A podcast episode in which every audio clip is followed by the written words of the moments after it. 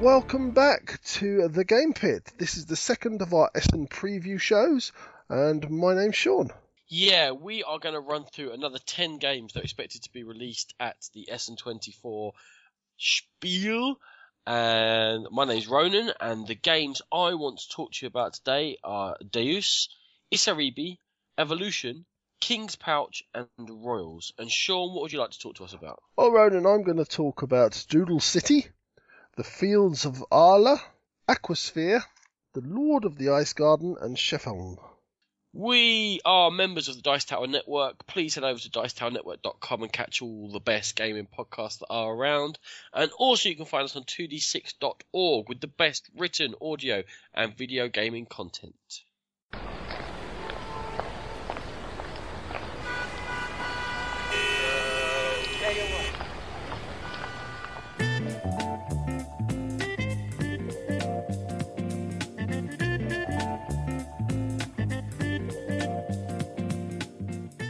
So, first up this episode from me is a game called Doodle City. It comes from Aporta Games and it's designed by Eilif Svensson, who did a game called Mangrovia, and Kristian Amundsen Osterby. And Kristian is most famous for Escape Curse of the Temple. It plays one to six players in a time frame of about 30 minutes. So, what is it? Players are going to receive a sheet of paper with a 5 by 5 grid on it. Each of the boxes have a picture of either a house, a hotel, a shop, or a taxi. Each turn, the start player will roll one blue die and one or more white dice than the player count.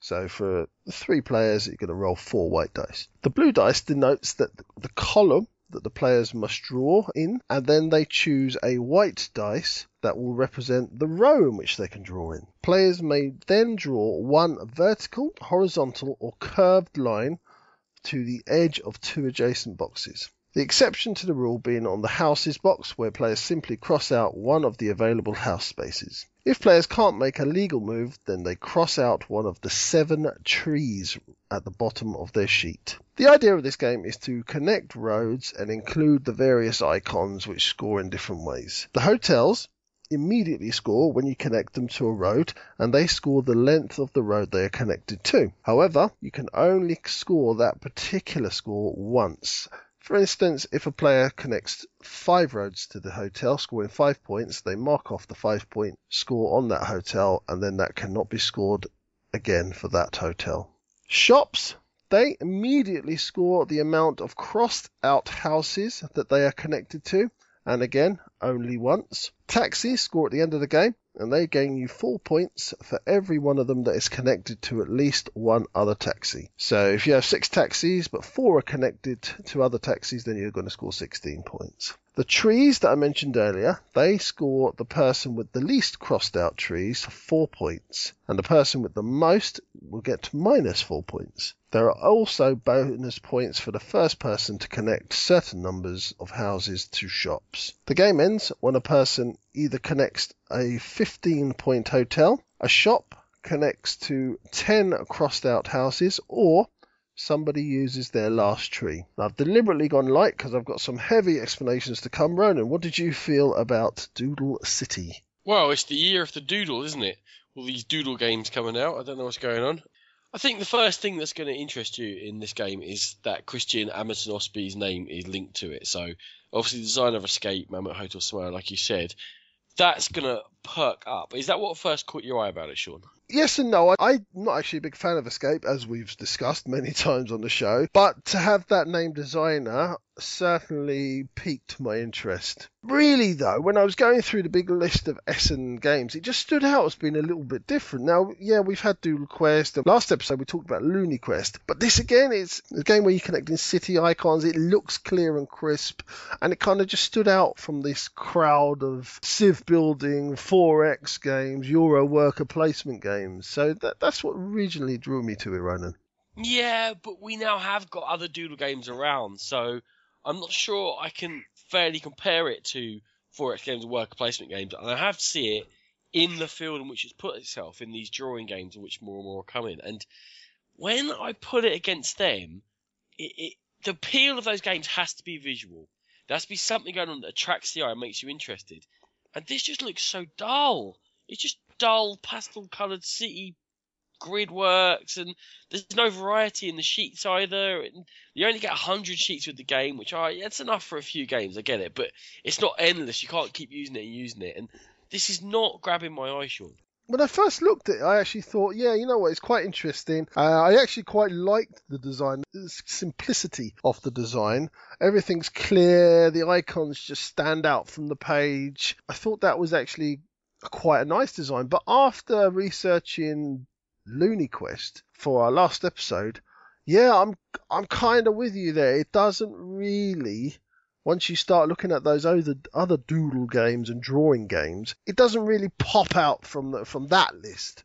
We said this before, and in if if we go all the way back to our last Essen 2013 preview, when we talked about blueprints, Ronan, you raised the question: what what's to stop somebody actually just going out, printing some sheets off, getting some dice, and playing this game on their own? Yeah, to be honest, nothing. Once that map, the image of that map is up on anywhere on the internet, you print out and you, you own the game because it's just a few dice on that as to as to restrict where you can draw on the map, and it's just one map as well. So I really don't understand. It, they are not charging a lot of money for it, so it's not a complaint on that side. It's only 15 euro at the fair, but but why? I think we're we're getting towards where I'm going here, but but why? Well, okay, Ryan, you said it yourself. We're getting towards where the point where I think we know what we feel about the game. Do you want to sum up for us? Yeah, it's an interesting designer. They've put it out at a cheap retail price, but there's just not enough to interest me. It looks too fiddly to appeal to kids. The theme is, I think, too boring to really appeal to kids. It's not visually appealing enough, and there's not enough decisions for adults and hobby gamers there. So I'm not sure who it does appeal to. It falls between two stools for me, it's definitely a trap. Well, yeah, for me, I think I did. I was interested until you made me research Looney Quest. I don't know that there's enough interaction in the game. It doesn't seem to be actually doing anything to each other other than just maybe taking the white dice that somebody wanted. So you can kind of just sit and play this game on your own. Would it be better as an Android or an iOS game? Probably. Would you play it very often? Probably not. Yeah, you can make this game yourself at home just by copying the design or even make your own design up, which again, maybe that says a lot about my, my thought process, but not enough in the game for me. It was an interesting idea, and I do give anybody coming up with something new the plaudits that they deserve, but in this case, it's not really doing anything that I want it to do. So for me, it's a trap. My first offering for you this week is Deus. This is designed by Sebastien Dujardin, who is the designer of Troyes and Tournay, and it's published by Pearl Games. They also published Troyes and Tournay, uh, and also Brussels 1893, which came out at the last Essen Fair. This is a game for two to four players, plays in apparently 75 minutes. It is another civilization building game. This is card driven. So you're going to be playing cards from your hand to gather resources and construct buildings of six different types on a modular board. Now, from the six different types of buildings, they come in certain types. There's militaries, there's ones for resource collection, etc. And also, they come when you build a color of a building, so if I build a military building, I trigger all the buildings of that color I've built previously. So there's an interest there in sort of building up a set and following a particular path in terms of your strategy. Now, these buildings are built onto a modular map, which is made up of different terrain types, and different terrain types give you different types of resources. And rather than just building all the time with your hand of cards, you can also sacrifice your cards to certain gods in the game for bonuses, which will let you plan ahead for further moves. So just digging just a little bit deeper into those rules. There are five types of terrain which come on these modular boards, and four of them produce certain resources. So, you know, the green produces the green and the grey produces the grey as natural within these games. There are sea types which, you know, built ships on and not other types of buildings, again, makes sense. And there are also barbarian spaces, and barbarian spaces are surrounded by other terrain types. And barbarian spaces cannot be built on, but if they get completely surrounded, then they get conquered by whoever's surrounded most around them with armies, which is those red military buildings I was discussing earlier. And when all the barbarians go, that can trigger the end game. You can use your buildings to spread across the board. You can never have two of the same type in any space. So I couldn't build a green in a space and then Sean come along and build a green in the same space, or indeed myself build two greens in the same space. You can also, as well as building things to get resources, build this military to go out and attack barbarians. You can build temples, which is kind of almost a different way of going things. They give you different bonuses, but temples are slightly different to those five types of buildings I talked about before. And you have to have sets of those five types able to build buildings. So I said earlier, if you build lots of one color, you keep triggering the same buildings again and again. Well, another way to go is try and build sets of these color buildings. So you can build temples, which will give you very handy bonuses. They're big victory point earners. Now, all the other cards are themed, so those ships you build on the sea, they allowed you to commit trade. Like I say, the armies allow you to attack. There's science buildings you can build, and they almost kind of replace those offerings to the gods I said we were talking about, where you can throw cards in and, and get a bonus from the gods. If you build science buildings, they do that for you. There's civil buildings you can build, which, which reward you for having lots of buildings in one place and building bigger cities. Sean is a card driven civilization building game where it's very Euro. You're grabbing resources and building buildings and looking to conquer little bits of the map. Any thoughts on it? Okay, Ronan. Let's start off with the look of the game. I think your little player tableau, your little player boards where you build up the cards, they have a, look, actually have a look of suburbia about them. In, in they're quite simple, nothing too taxing on them, just quite heavy with information after you get the, the main picture. That central board though, that's that's interesting. I'm not sure if I like it or not. I just can't. I'm looking at it right now, this second, and it really reminds me of Romolo and Remo from Last Essen. And when I got to see that up close, it looked really poor. It looked the design of the actual modular board looked really bad, and this looks like that from a distance. But yeah, it's it's it's a strange old design. You've got the sort of clinical side with the cards and your player board, and then you've got this artistic flowy thing in the middle, Ronan.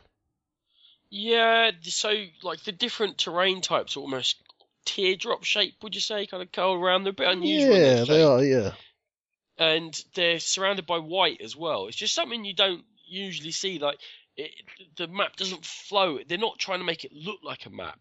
It's clearly these are different blocks of terrain and, and purely for gameplay. Now, whether when you've got all the different color buildings out, that's what you're interested in. In just, I don't want it to look like that. I want to see the separate blocks as separate blocks, and it helps gameplay. We don't know that yet, obviously not having played it. So with you on that. Not that taken with the look of the map.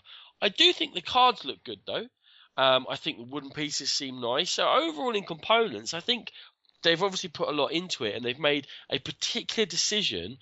Whether that's functionality over what to me is not that pleasing on the eye, I hope that's where they've gone.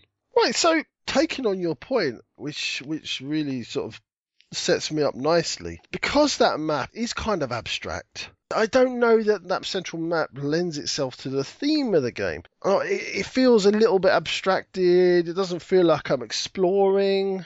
It doesn't feel like I'm doing anything other than placing cubes or wooden pieces onto a board in order to almost like chess like move them into certain places to take other places. Well, I don't think it's really supposed to. I think it's a euro. The theme is there just to add lubrication to the gameplay basically and the mechanism just to give you some point as to what you're doing. They're not going fully 4x it's not a thematic game. They're not you're not trying to tell a story. You're trying to explore the different strategic paths look for different card combos in the 96 cards they give you see what strategies work for you what work against different strategies of other players interact a little bit on the map by the armies but this is very much forget the paintings on the box and the idea that you're building civilization, the rest of it. This is a Euro game. You're getting resources, you're building combinations of cards, and you're trying to score points. So I wouldn't look too much for the theme on here. I don't think that's what they're trying to achieve. Cool. Right, now we're getting somewhere. So, it would seem that apart from the strategic side of surrounding your barbarians and getting certain buildings into certain places to score your points, it would seem that the meat of this game is all in those cards. That's where your information is contained. That's where your bonuses are, are gathered. So I think it's, it's going to be so key how those cards interact with each other and the options that they give you. Do they give you enough options to make the game? Because I don't think what you've got in the middle, as you said, is completely abstracted, is very Euro. The tailor the tape for me will be how well those cards work.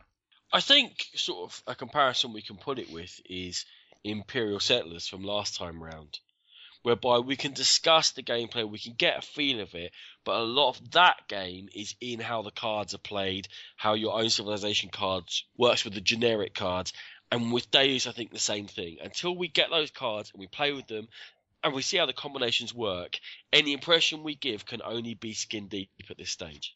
Yeah, absolutely. I think it was probably a little bit easier to work out in the Imperial Settlers what the cards are going to do roughly because there there wasn't really as much information contained in those cards and sort of they weren't as key. Each card wasn't as key, but yeah, definitely we will find out when once we get down, start playing with those cards, how well it actually works. To sum up on this one, I think I'd have to be in a certain frame of mind where theme wasn't as important to me. The gameplay would have to completely grab me. Those cards would have to almost do the work of the theme from another game for me. They'd have to interest me. They'd have to work well together. There'd have to be a lot of things happening for those cards. At the moment, I can't really see if they're going to work. So what I'm going to judge the game on, probably harshly, is the thematic side of it and that central board. So for me, at the moment, it's a trap because I just don't like the abstract feel of that central board. So this is definitely where our thematic versus Euro game preferences clash on, because I really like the look of it. I think that it that card play is going to be interesting.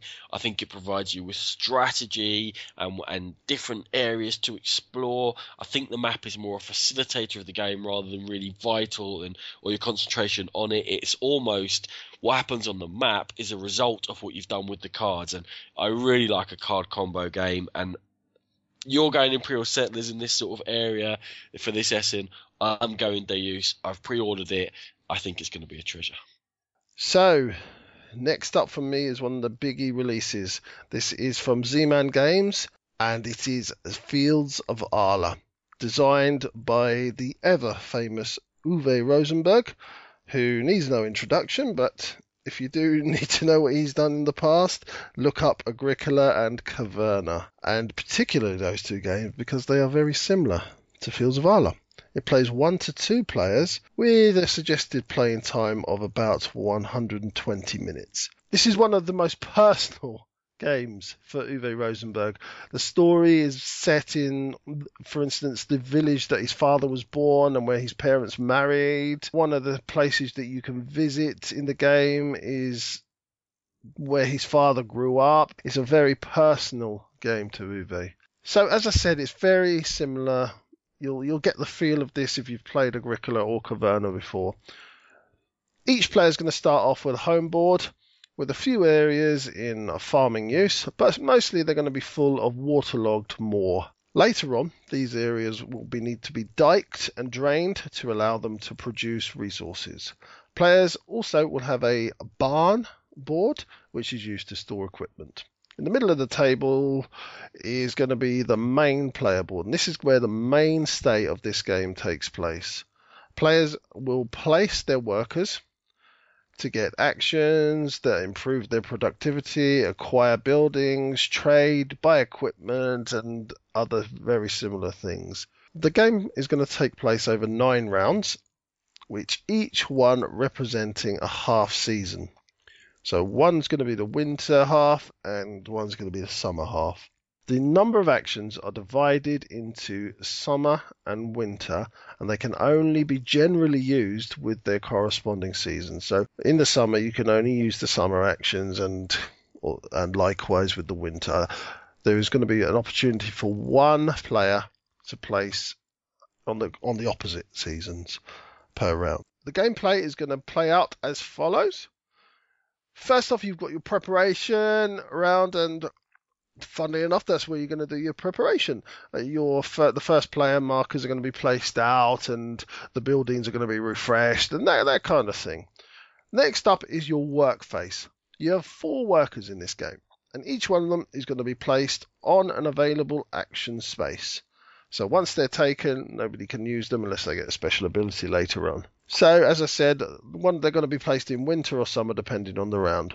Next up, inventoring round, and then you're going to reap your rewards, and you're going to pay your upkeep. You've got if you've got any cattle or anything you need to pay for, you're going to get that, but you're going to also harvest your resources as well. No point in going into this game in depth because we will be here all night. It is a massively intense game that, as, as I said, is suggested as playing it out for two hours. But I'm just going to run through a few of the things that can be done. You can dike your moors. That means you're draining the moors so that the peat can be cut. They can be ploughed and then you've got all of a sudden you've got grain fields and you can build and use your buildings. They're going to give you little bonuses or allow you to do extra things in the game. Breed animals, very much like Agricola, where you uh, have different animals that you can be bred and brought into. You obviously have to uh, fence off your fields. Uh, you can make goods. One of the different things, though, is travel to nearby locations, and these is this is where you go and trade your goods. You can grow forests, turn them into parks, gain equipment, and, and loads more things. So at the end of the game, you're going to get victory points for the following clothing and building material, equipment in your barn, travel experience. This is gained when you do go out to trade at other location. You have a goods track because you're making goods. Uh, as far it depends on how far you get up on that, you're going to score points. You're scoring points for buildings, stalls, stables, forests, parks, but you're going to get minus points for any waterlogged moors that remain on your board. You're also going to get points for the amount of animals and the set collection of animals. As I said, I'm not going to go any deeper into it. Ronan, Fields of Arle. The most important thing here, Sean, is that we come from a background from the west of Ireland, and finally, the gaming world is recognizing the peat based economy is possibly the finest economy in the world, and that you can actually pay for anything with peat, and that a sod of turf is worth as much as a bar of gold. What do you think? Oh, I couldn't agree anymore. Getting stuck in those bog fields of Mayo oh, brings a tear to my eye now that I think I can actually sell some of those with that bogland do you know how happy I was to see that you drained bogs and cut peat? I was just, and that brought a tear to my eye. That took a moment. I had to put a little bit of the Dubliners in the background. Okay, so moving on from my own. I can't move on from the peat. I'm obsessed. Have you got anything else to say about the game? Look, anyone listening to this is going to know if this game is for them or not. All right? It's a three hour Uwe Rosenberg worker placement game about farming in Germany. You build this, you drain that, you produce the other, and you score some points. That's is that appeal to you or not? Because this it looks really interesting. It really does. But the question I have to ask, and everyone has to ask himself, is: Do you need another one of these? It's not a very different theme, obviously from Agricola and All Creatures Big and Small. Also, you know, Ora et Labora and Caverna, and it's not the same theme, but even looks similar to Glass Road. It's green. It's in Germany. You're producing stuff. You're trading stuff. You've got the same kind of disc for the resources, not the same wheel as you had in Glass Road, but the same discs. It just screams all of his other previous games. The first point is I would love some variety in theme and approach from Uwe Rosenberg. I would like to see him get drunk one night and design something wildly, wildly different. Oh, hallelujah, brother. He he needs a new theme, and I understand that this one is sort of a labour of love almost, and he's going back to his heritage. But yeah, I think and our heritage with peat and our heritage. Sorry, sorry, sorry, sorry. He needs to get something, change it up, even if it is worker placement, just getting resources. Let's just have some difference. The game looks startlingly like Agricola. You start off with a, slew of fields. The only thing that I could say is slightly different and interesting, and actually quite a nicely designed board, is the barn board. But other than that, you've just got this sea or You realise you just got a little bit excited about a board that displays some slots in a barn. I think that just shows you. it tells you It's broken you. It's broken. I think that tells you everything you need to know about a, an Uwe Rosenberg game. Now, getting on to the actual game. Does it do anything at all different to the likes of Agricola? Um, not really. I think the winter and summer actions is interesting. It does force you to plan your moves one ahead, which is always a good idea in Agricola, but sometimes you live for the moment. But this one, always you're always thinking about, oh, I can only do this on winter, I can only do this on summer. So you kind of have to almost plan two moves ahead with this one. I like the trade aspect, going out and trading your goods, but I mean, how how thematic is that going to actually play out? Is it just going to be a case of I've done this, here you go, pop pop, pop that up on the track and get rid of a couple of goods? Uh, I don't know. Other than that, it just seems to be playing out exactly the same as Agricola for me. Mm, I, I disagree. Ooh. The fact that in Agricola, your growth of your family is massively important, and growing your house to be able to to house them is massively important. The fact that I know you have to feed a bit in this, but there's always peat. You can always eat peat, all right? So that's good. Um, I think it's much more towards a sort of traditional worker placement game away from Agricola. I, I know that sounds strange because Agricola is clearly a worker placement game, but it, it's got those sort of reoccurring uh, spaces that fill up, which change the balance of what you're trying to do, and it's very blocky, and there are certain things you have to get done and manipulate the start player and what have you. This has got, I think, a lot more breadth to the gameplay, at least to start with. It seems that way. The breadth and variety of what you can go about and do in, improve your tools or do more trading or get your fields, you know, more flax fields or more food fields, whatever. There's there's different ways to go. Make lots of different clothing, loads of variety. In the end, though, is it that you have to trade? You definitely have to develop your land in some way. Are you just following branching paths to the same destination? Whereas in Agricola, yeah, there's not that many really you know wide strategic paths you can go down, and you can end up in slightly different ways. But the scoring system makes you kind of try and get one of everything. In Fields of Arle, it seems way way broader, but does it actually then pinch in even narrower at the far end, and everyone has scored points for, for pretty much similar outcomes to all the varied actions they've taken. Yeah, well, for sure. I think that you're going to end up doing the same things as other people, roughly.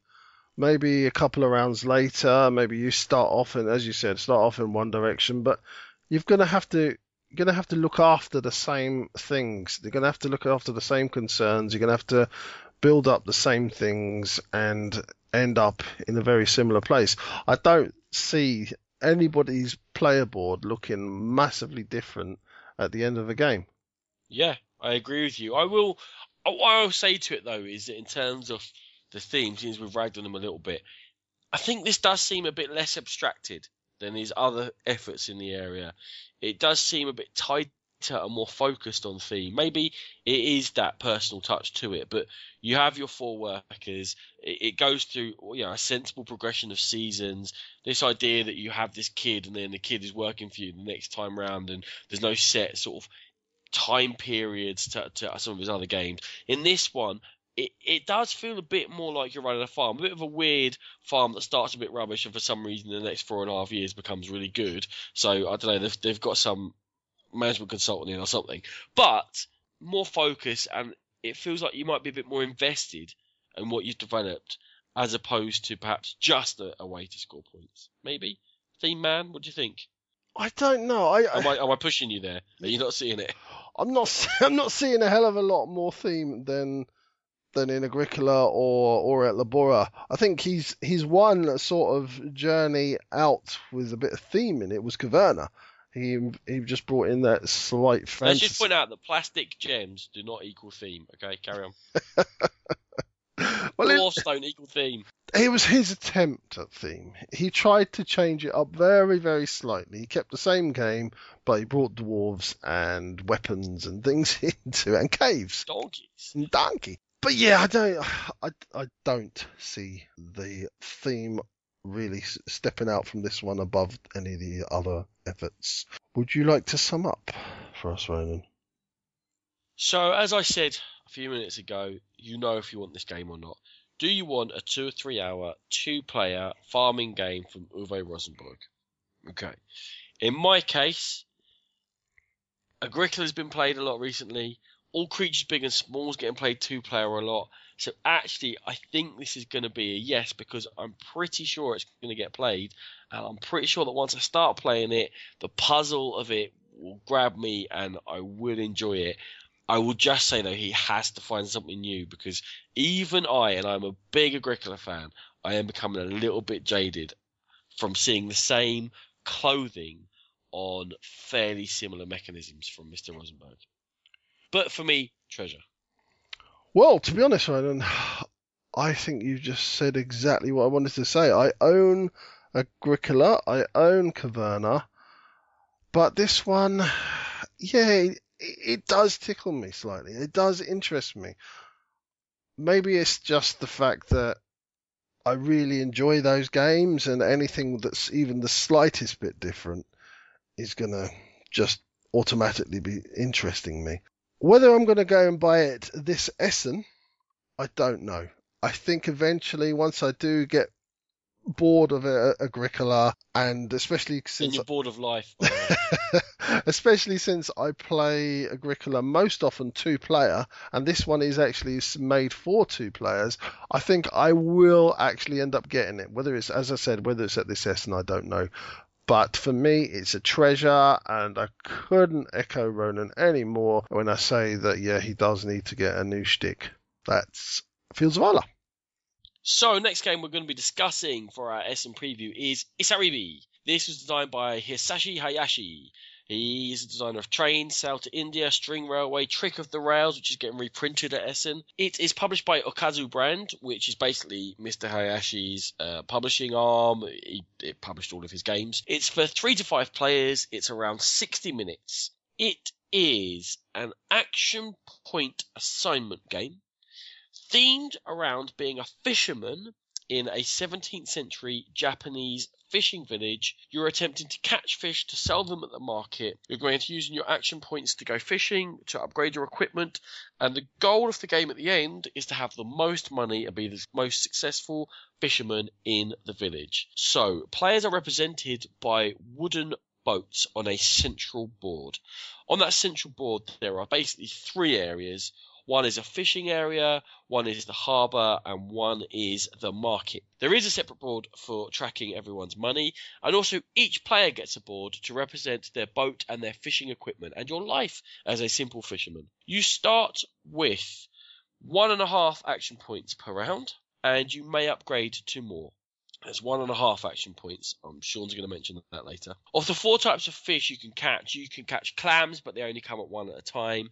When you go fishing for mackerel and prawns, you tend to catch more, and then bream, which are the bigger fish, you tend to catch fewer. Although you may upgrade your net and attempt to catch more of them apart from those clams, they're always one at a time. You can increase your storage area. So currently, when you start, you've got a storage area for one fish, which goes from turn to turn, but you can upgrade that store more and hope to get better market prices for the fish you've gone out and caught.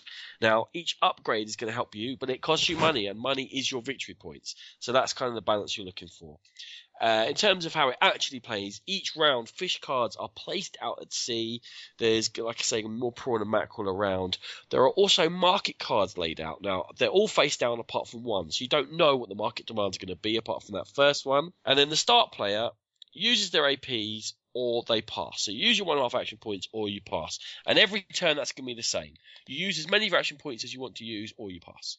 Also, the amount of action points you have, you can use as often as you want. So every time the turn order comes around to you, if you want to take actions, you can take actions. There is no point at which you must pass. However, whoever passes first is going to be first player next turn, which can be very important for rushing out and getting to the market and getting the best prices. Also, they get the first dibs at collaborators, and collaborators are basically people who are going to help you. They'll give you a temporary special power for one round, and then you must give them back. Each turn around the board, a new market tile is going to flip. So the longer you hold on, the more information you're going to have about the market, but alternatively, people can jump in and sell their fish. So on your turn, you're going to move fish, sell, gain technology, and you're trying to make lots of money. Now, after five rounds of this overall, so as many turns as you like on a round, but after five rounds of the whole thing, the game ends. You're going to get a penalty for any fish you can't store at the end of the round, by the way, and you must return your collaborators. So those are temporary. That's why first player to pass gets dibs at them.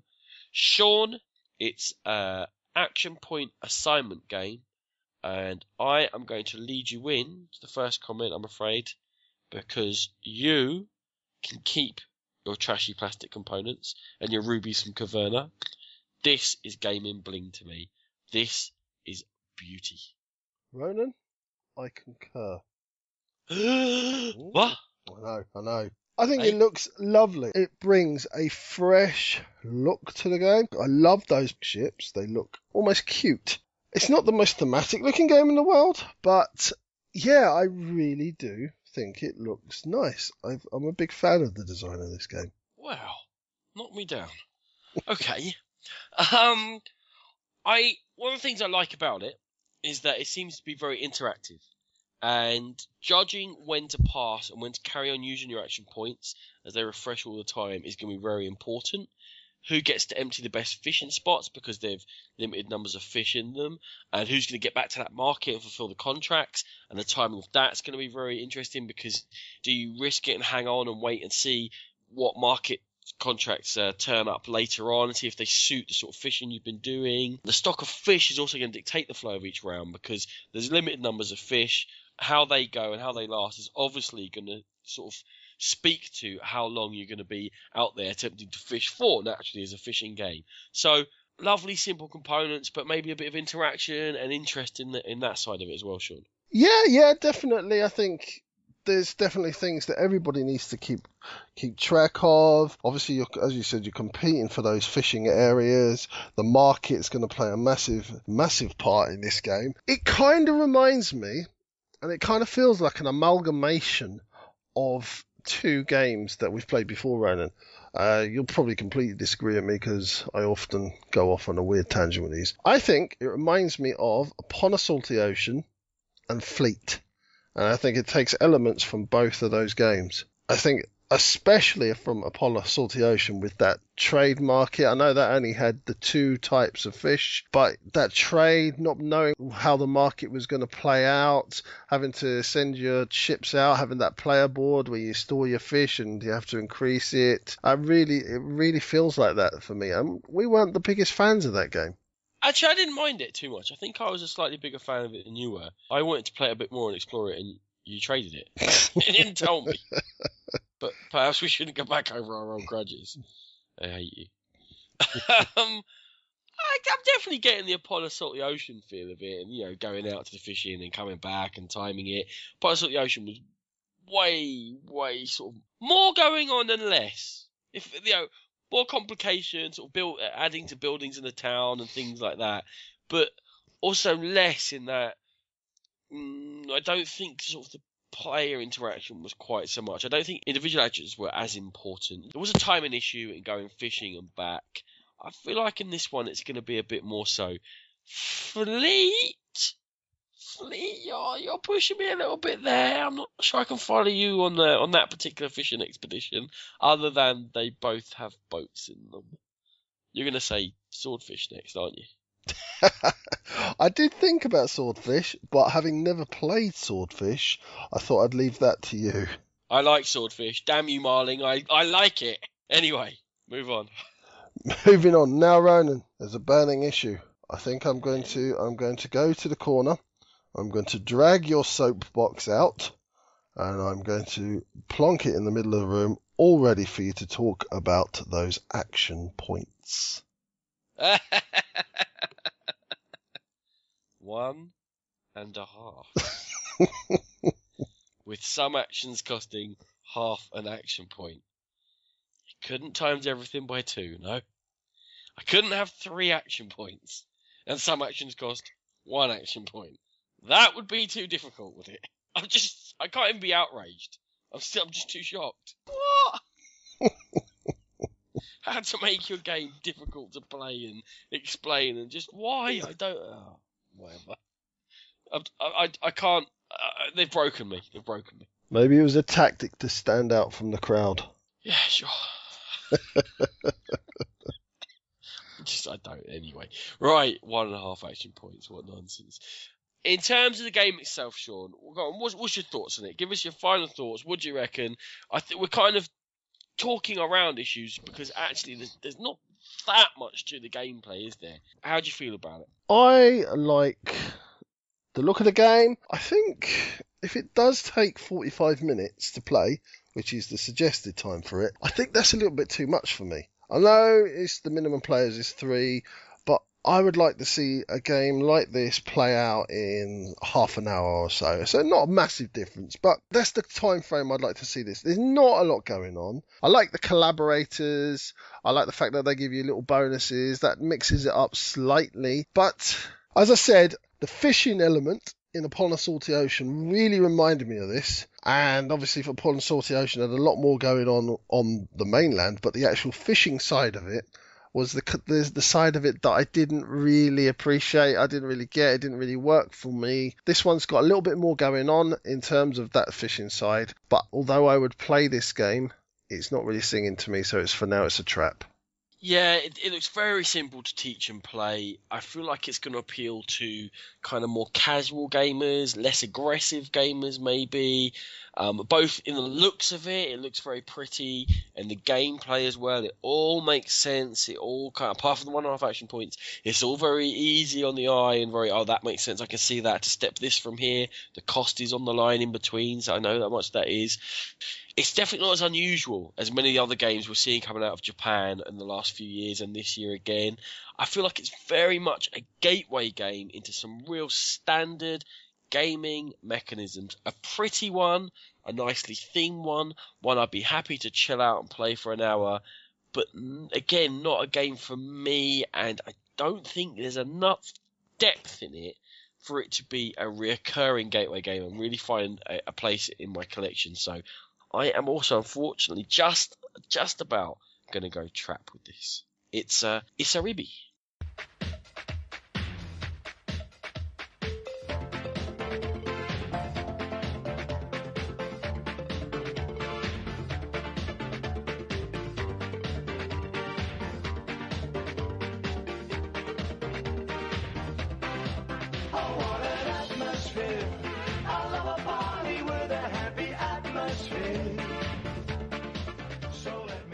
Next up for me, it is Aquasphere from Stefan Feld. Again, another massive, massive designer. Last Essen he did Amerigo and Bruges, and his game list is extensive to say the least. It comes from a whole bevy companies Amongst them are Hall Games, Tasty Minstrel Games, and Pegasus Spiel. So it plays in 100 minutes and is for 2 to 4 players. So the game is all about players controlling a research team.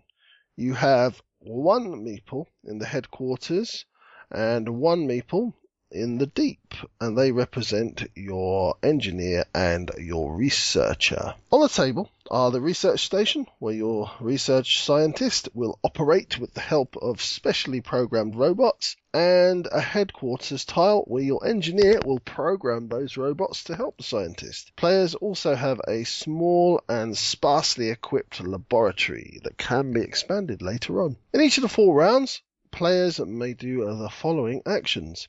Program a robot. This is done by the engineer in the HQ, and players will select a program action that they wish, and the robot will be placed on the ready spot for that action on the player cards. There can only be two programmed robots ready at any time on the player cards. The second action is carry out an action with one of your programmed robots.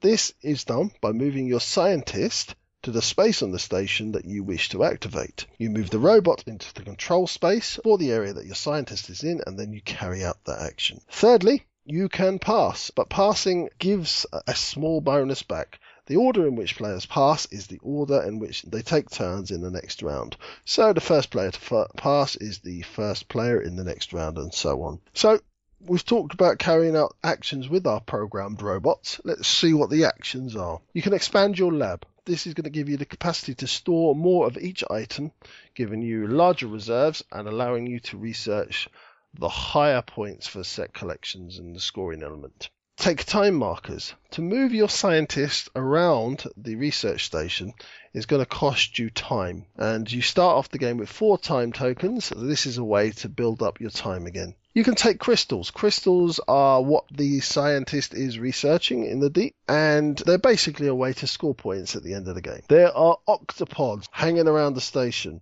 Now, these are going to damage the station and cause you negative points at the end of the game. So it's always a good idea to catch these and that's one of your actions. You are going to get an immediate score depending on the amount that you catch. You can place a submarine. Submarines give you points and time tokens. Take a research card. We haven't talked about those. Research cards are placed around the board face up and they're going to offer you little bonuses or boons just to help you with, with everything else really. And you've also got the option to program that robot. Now, here we go. It's a Feld game.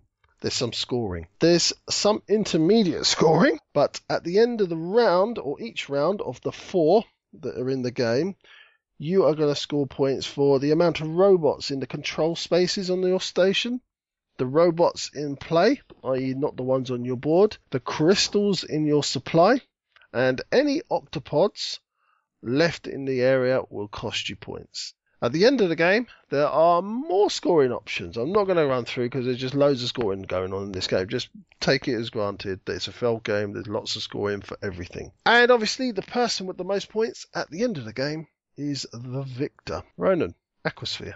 Oh, I love a party with a happy Aquasphere. Ah, you were waiting for that, weren't you? Actually, I waited for a while. I did. It's true. Sean, we've been looking at lots of games. We've been looking at lots of uh, pastel coloured games and lots of, as we said, 4X games and different historical games, and those are all fine and well and good. But when something like this comes along, it does catch your eye. The theme, even though it makes not much difference to the gameplay, I think, the theme is instantly appealing. The colours, the look of it, the different looking board, it's all appealing. There is something intriguing about it all. The whole sort of Jules Verne, Under the Sea. It's it's different. It immediately catches the eye. They have put all the trappings in place here to lure in the unwary. Yeah, I agree with you, Ronan. It does. From afar, it looks really bright, colourful.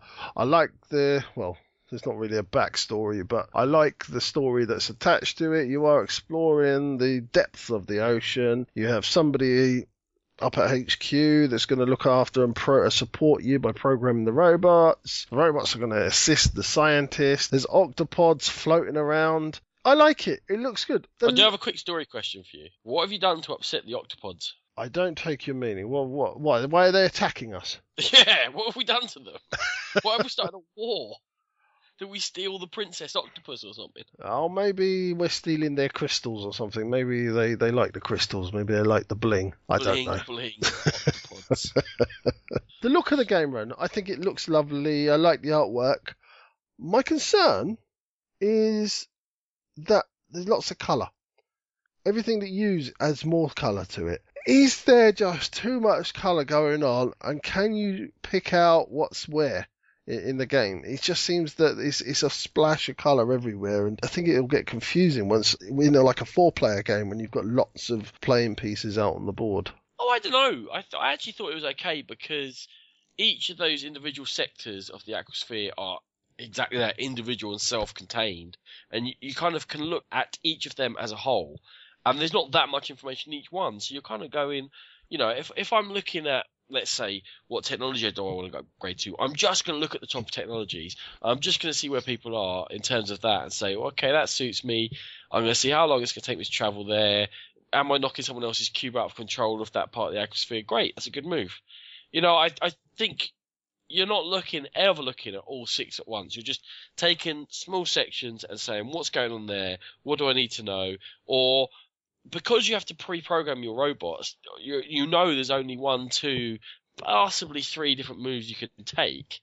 Therefore, that's the only bit of information you're going to be looking to get. I actually found it okay to look at. I didn't have any problem with it in terms of looks or clarity, and I think it was okay. Ronan, it's a Feld game, but strangely, there's no point scoring in this one. No, there's none. No, no point No, that's scoring. the good news. Yeah, it's going to be one or two points at the end, and that's it. There's certainly not three dozen ways of scoring points, so that's a good news. It's the main thing. Yeah, but, okay, sc- obviously we're going to talk about scoring with the foul game. The foul games I've had problems with the scoring are are the ones where there's a complete disconnect between the mechanism and what you're scoring. Okay, so Trajan, which I actually quite like playing, but I did not find any link between what I was doing with my mancala thing and then what effect that had on the particular little mini game and then how that was going to score points for me. They were completely disjointed. Bora Bora, I felt was completely disjointed. I was like, what? I'm getting what? I was picking up random tiles that have no sort of. I have no idea why I'm scoring that. What I felt with this is the scoring was actually more intuitive. Even though there's lots of it and it comes in different ways, I felt like, okay, I expand my lab, I get points for that. That makes sense. If I am controlling areas of the station, it's just kind of showing that, you know, I'm using the station effectively or whatever. I'm not going to try and add too much theme to it. But it made sense. It I, I, I can see why I'm scoring for that. I can see why I'm, I'm using my robots and I've got my submarines docked. I can see how that scores. And I can see how what I'm doing is linked to how I'm scoring points, which is when there, I cannot see that link, I cannot get on with these games. Yeah, I don't really have a problem with the, the sort of reasons why you're scoring. Yeah, you're absolutely right. You can see why they're going. Apart from, I think we discussed before, every time you expand your laboratory, the pieces come with a letter, and you get points at the end for having the most different letters or something. Yeah, it just I didn't understand that a bit. But when you should really not an issue. I suppose it does give you variety and a chance to explore the game, but my initial conundrum is what way do you go? What do you go for at the beginning? There's so many ways to score points in this game. Where do you head off for? Do you just do eeny, meeny, miny, mo and go one way, or do you have a spread strategy where you pick two or three things and maybe not excel at them? I just I can't pick it from the beginning of this game. Now, obviously, the proof will be in the eating of the pudding, Ronan. It will be in the eating and not in the pudding. Put it, Sean. I, I can make sure I got that right for you because I know you get very That's upset. it. That, that- you're a good lad. It's one of those games I just can't tell whether that massive spread of points is going to be conducive to the game or whether it's going to go against the game. I'm going to do a Sean here, okay? Mm. Come, come with me. I'm going to liken this game to Francis Drake. Ooh, interesting. I don't You know where you. I don't know where you're going, but go. Oh, wow. I'm going to the Caribbean to try and trade. And No, no, I'm not. I'm. Okay, this is where I'm going.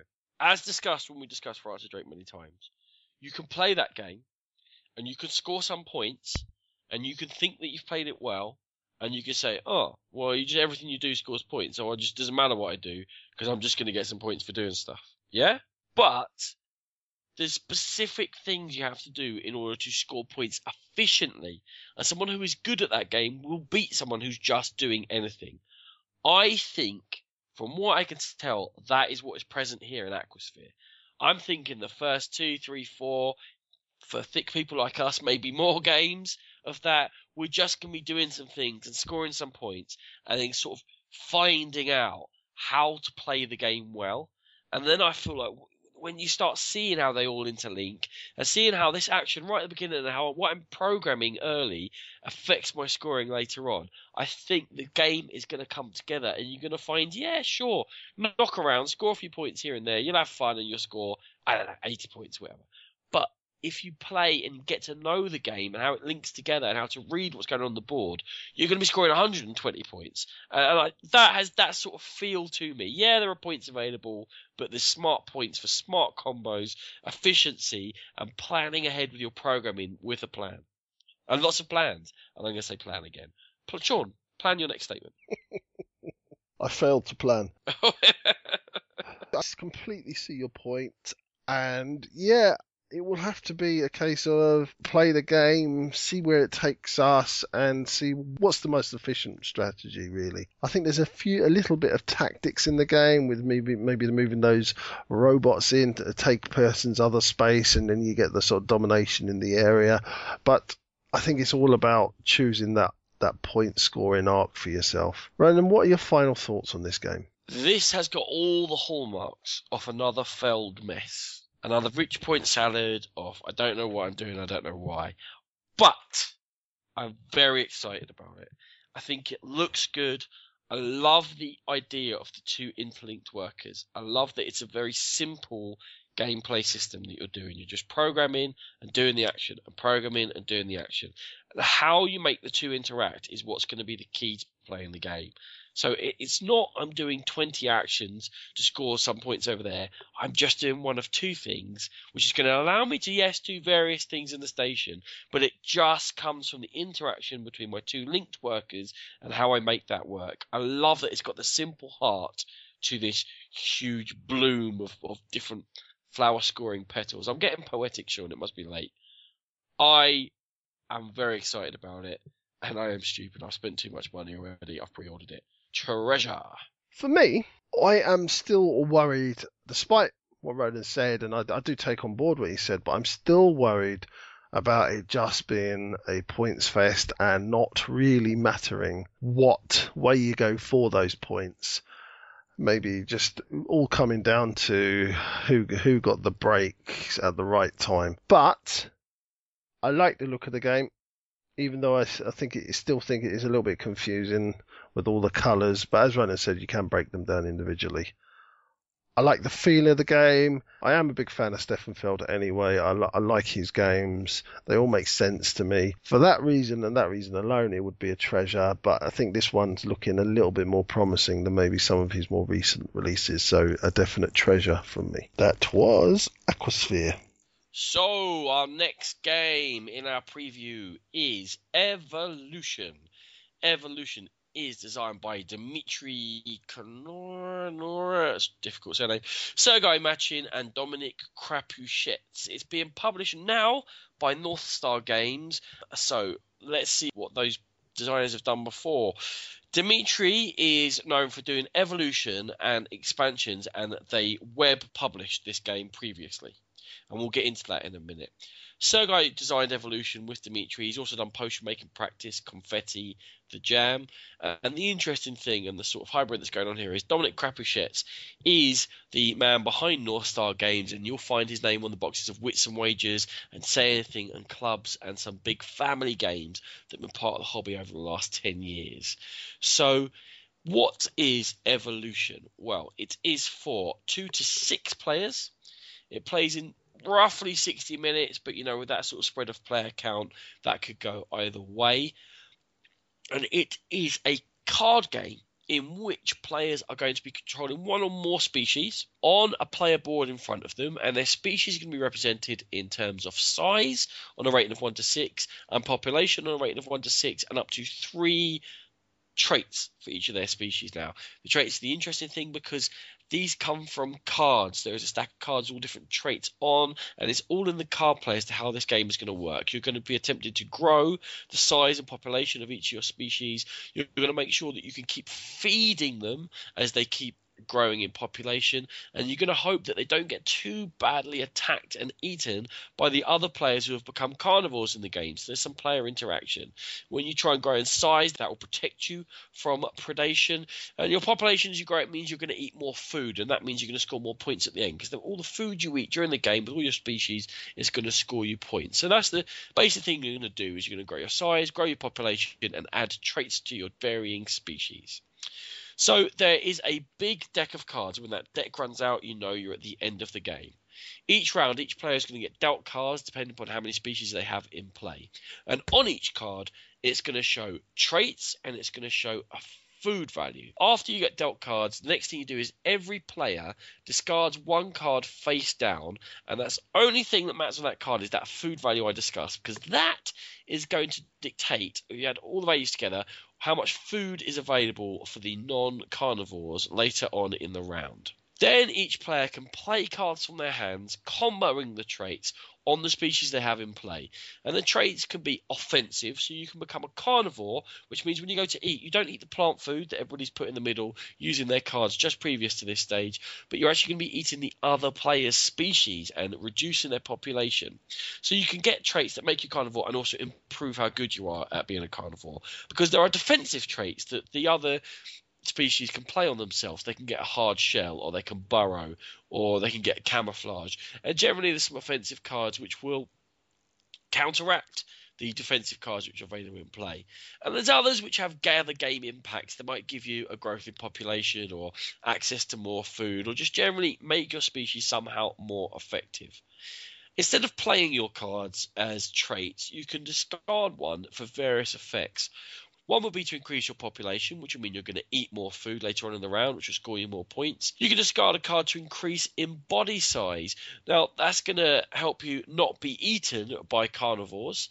Or you can discard to create a new species with a size one and a population one and start again on this new species and, and start eating again with them and growing them up and just diversifying your portfolio. After everyone has played all their cards, you then flip the food cards that have been discarded earlier into the middle. You check their food values and fill that food pool with food tokens. Then everyone takes turns eating. If they're not a carnivore, their species are going to take food from the middle.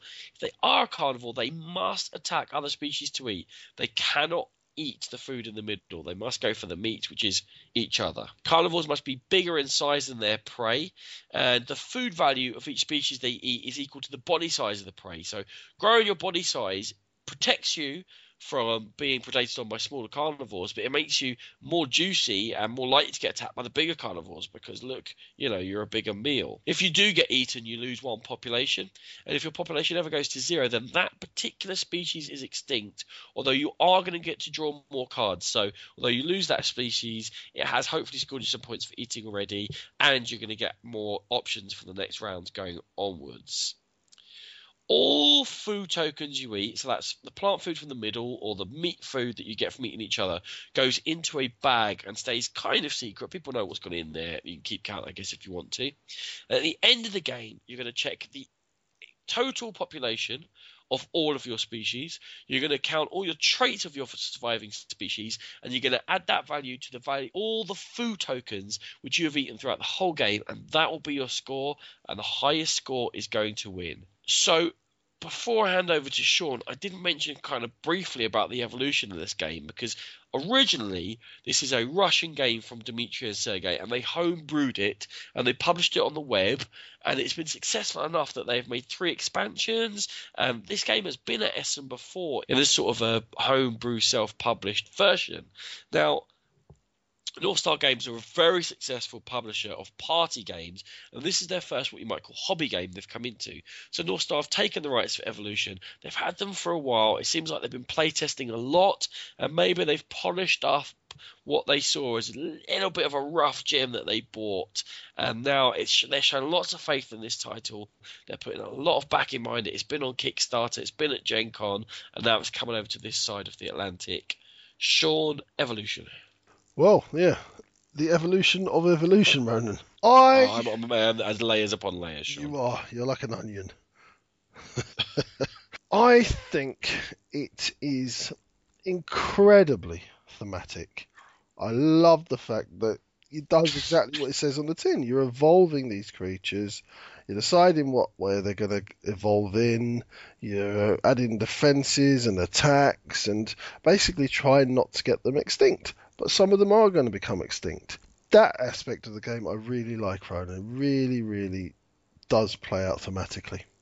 Yeah, I think so. I think that exactly what it says evolution. You're going to play these cards. Each of different species are going to be slightly different.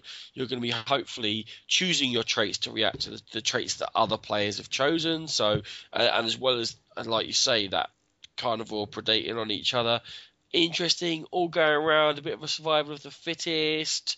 Yeah, I think you're right. It does feel pretty cool. It looks great. They put some lovely artwork on it. I feel like an endangered beetle playing this game, Sean. Yeah, I like the actual artwork of the creatures, Ronan.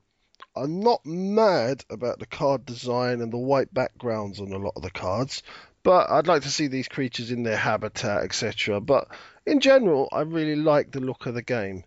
Now, one thing kind of struck me when I was looking at how this plays out and sort of thinking about the player count was I don't think this game is going to work particularly well at two players, but also I'm worried about it with like five or six players. I think maybe the sweet spot for this one is going to be three or four players, maybe five in there as well. But six and two, two is going to be too one dimensional. It's going to be sort of in your face, zero sum, as we say with a lot of two player games. And six, I think it could be just a little bit messy, too much going on, too much attacking of this and that. I, I don't know how that's going to work, Ronan. I think there's an awful lot of games where they, especially when they go for a broad spread, where it doesn't work either way. A lot of this game is simultaneous, I would have to say, um, in terms of the six player. I think that it will probably negate a lot of the defensive play and the sort of trying to turtle up, haha, with that hard shell card, turtle up, um, that you could do with fewer players because if I get camouflage, someone's going to get Eagle Eye out there, and yeah, whatever I try to do, someone's going to have the card to counteract it. So I think there'll be a lot of predating, a lot harder to just sort of play your own little game and try and develop. But then it really is quite light gameplay, Sean. I think that it's meant to be fun, throw some things down, attack each other, score some points and grab some food while you can, and maybe that species will die out while you're busy concentrating on a different species. I'm not, I think lower player count, you'll lose a lot of the fun of that interaction. Higher player count, I can see it working. Okay, I'll take on board what you're saying. I think this is going to be quite a nasty game, Ronan. I think there's going to be. I can just envisage that time if we ever do play this game together, where I spend all my time building up my nice little plant eater, get him to a nice little level where he's taking on board a lot of food for me. I get rather attached to him, and you stomp along with your your big carnivorous beast and eat my poor little fella. Oh, now why would I be the aggressive one? I can see. Don't judge me. I can. I can envision myself getting quite upset at losing my poor little chap. Oh, man, you, you just made this a treasure. that comment alone. yeah, it's definitely one we have to go in. I think you have to make it absolutely clear to everyone when you start playing. Look, you are going to get attacked. You are going to get chomped. Get used to it. You're going to be in everyone's digestive tract before long. Ho hum. That's the way the game plays. If you're going to get upset, just don't even play it. it it's that's basically the, sort of a lot of the appeal of the game is because you can only put a limited number of traits in each species. It's not a big branching, huge tree of oh now I've developed them and they've got spaceships and now there's talking lizards in space. It's not like that. It, it's just throwing some cars down, taking the opportunity to attack each other and having a bit of fun. You know, it's not that heavy a game. I'm going to sum up, Ryan. As a child, I was deeply, deeply invested. You were a dinosaurs, I remember. Yes, I loved my dinosaurs. I loved the evolution of species. Natural History Museum is one of my favourite places on Earth. So I was obviously going to be predisposed towards this game. It hasn't disappointed me. It's playing out very thematically. I like the design of it. I like the cutthroat aspect of it. And for me, it's a definite treasure. Yeah, I thought you might say that. I think it's a clever family game. I think if you've got some older kids that are into this sort of thing, throw some cards down and they can live with the abuse of each other, then that's fine, go for it. For my personal taste, it's a bit too light. It's not as strategic as I really hoped. There's not enough chance to build up great little combos or or get something going that's really clever. It's all very tactical. It looks beautifully produced. I'm sure absolutely sure it's going to be a hit for lots and lots of people, but I won't be buying it, so I'm going to go trap. And that is Evolution from North Star Games. Moving on from Evolution to Midgard. This is The Lord of the Ice Garden, designed by Christoph Wolicki. And Christoph did Enclave, which was one of G3's games at Essen last year. It's from Red Imp Publishing, plays two to four players in a time frame of about 90 minutes. So, the story behind this. The players are going to represent scientists who, by hook or by crook, have managed to find their way into Midgard, and more specifically the coast of Sails. And they have found that now that they're here, they've got some god-like powers, and now they are going to vie for control of the Coast of Sails. This game is an area control game with worker placement, action point allowance system, and variable player powers. So how are we going to play it? So the game takes place on a large map, which is the Coast of Sails, and the map is divided into regions. Players will attempt to control these regions by placing units in their colour and having the majority at the end of each round. As well as basic units, players can call on special units that have bigger and better powers. A turn plays out using the following phases. First, you have the initiative phase. And this is where players are going to decide how many action tokens they will have for the current turn, and you're going to determine player order as well. Planning phase. Players, one by one, in the order determined, are going to place their action tokens on the selected action fields. We'll talk about the actions in a minute, because now we're on to the action phase. Players are going to perform the actions in the action fields in the order determined by the placement of tokens. The order is very specific. If you place first, uh, somebody plays second and third, the person who places third is going to go first, and the person who places first is going to go last. It's very tactical in where you place these actions. So, what actions can you do? Well, you can go to the Viper's Nest and you can receive one token of any resource. You can go to the influence section and this is where you sacrifice some tokens to place influence tokens on the regions. So that's basically increasing your power in the region. You can move, you can take two of your factions or your influence cubes and move them to an adjacent neighboring region. You can go off to the Voracious Mountain. This time a player may sacrifice one of their population to move any number of their influence tokens or special units from one region to any other region on the map. The Raven Shadow, the player may raise their reputation, we'll talk about reputation in a minute, or use a magic token to get rid of a disadvantageous token from contact with a gentleman called Vuko. We'll talk about Vuko again in a minute. Magic, you're going to be able to use your magic to do locations that translocate things, summon up special your special creatures, or activate those special creatures. Now, I talked about a gentleman called Vuko. His full name is Vuko Drakkainen, and Vuko has been sent to Midgard to basically send you home because you're not supposed to be there. And he is either going to send you back home by hook or by crook, but if he has to, he's going to destroy you. So the final action space is when Vuko comes in and he's going to go to the region, the most immoral player that has the most influence. So the person who is the lowest on the moral track and has the most influence, he's going to go there and just beat them up a little bit, take one of the units away and stop them using another unit. There is, as I said, a reputation track. This is where your morals come into play, and as I said, the the higher you are on the reputation track, the least likely you are going to be bothered by Vuko. Lastly, we move into a domination phase. The players are going to collect victory points and resources from the regions that they occupy, starting with a starting score point. So if the region offered five, three, and two points.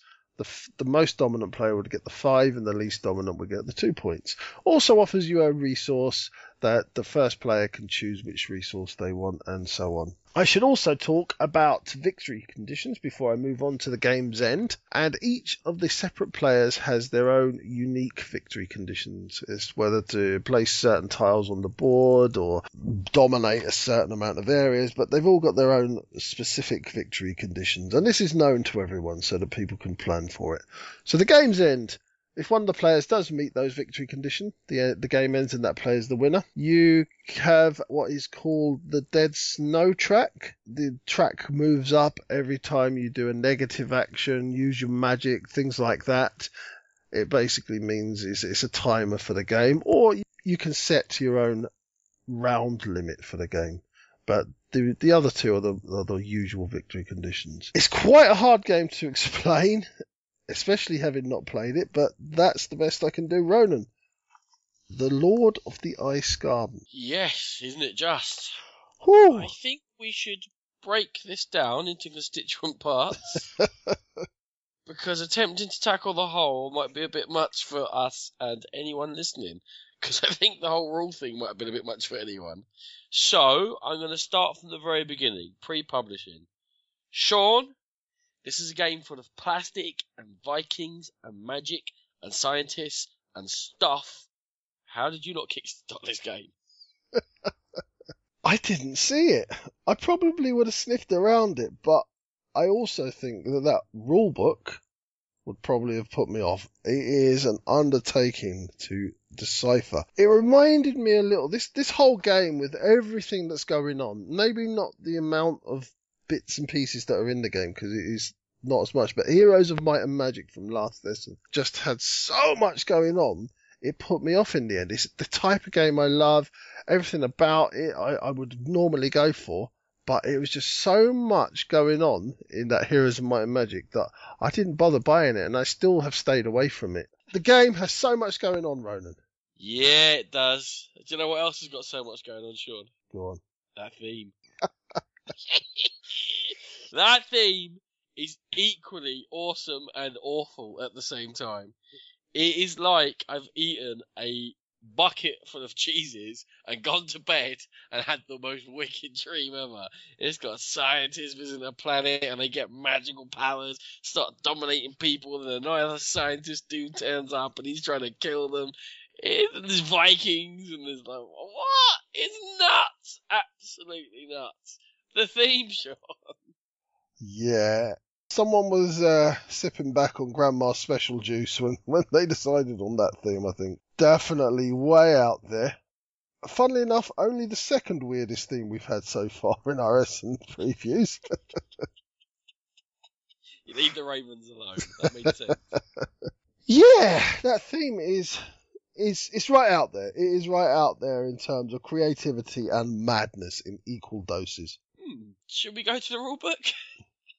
I think one of the first little oddities before we get to actual the meat of the rule book is, uh, is that whoever's written this has got a fantastic vocabulary in English, better than mine and better than both of us put together. Fantastic. They just know so many different words. They just don't quite know how they're all used. It's someone with some kind of language dysfunction or not a native speaker has actually written this in an amazing vocabulary. For example, you will meet an old man and he will partake his knowledge to you. Well, indeed, I often have that happen to me. it's the construction of the rule book. Again, it doesn't start at the beginning and move and move you through. It, it, it kind of starts in the middle, then you go to the end, and then then you go back to the beginning, and it's it's just all over the place. And when your narrative is that creative, you've got to with your rule book, you've got to condense that and make it scientific have your narrative at the top. That's where your creative flowers bloom. But then let's get scientific. You're talking about scientists. Let's get scientific. Let's have a beginning, a middle, and an end. Let's teach people how to play this game rather than teach people what a wonderful game it is. Do you know, do you know what else you need to not do? What do you need to not do, rather? You need to not write at me in red all the time because I'm quite a nervous person. And I get a little bit worried about why you keep writing at me in red after every rule here's a rule, and here's some red exceptions, and don't do this and do do that, and not on the third turn, and only on the ninth turn, and if your name begins with N, then you can't do it. What? Stop shouting at me, rulebook. It's okay. I need a hug. You're in a safe place now. I'm not. The rulebook might come for me. It's like, and every rule has an exception. Every rule has a bloody exception. It's incredible. Like, okay, oh my god, can you not have just made a better rule rather than every rule have an exception? Right. Ronan, you know the last episode was our rule book episode. But this one, come on, this is, oh, goodness me. I will take back, I can't remember the worst rule book from last time, but it couldn't have been worse than this. This, this was just endless, endless rules and exceptions with no context.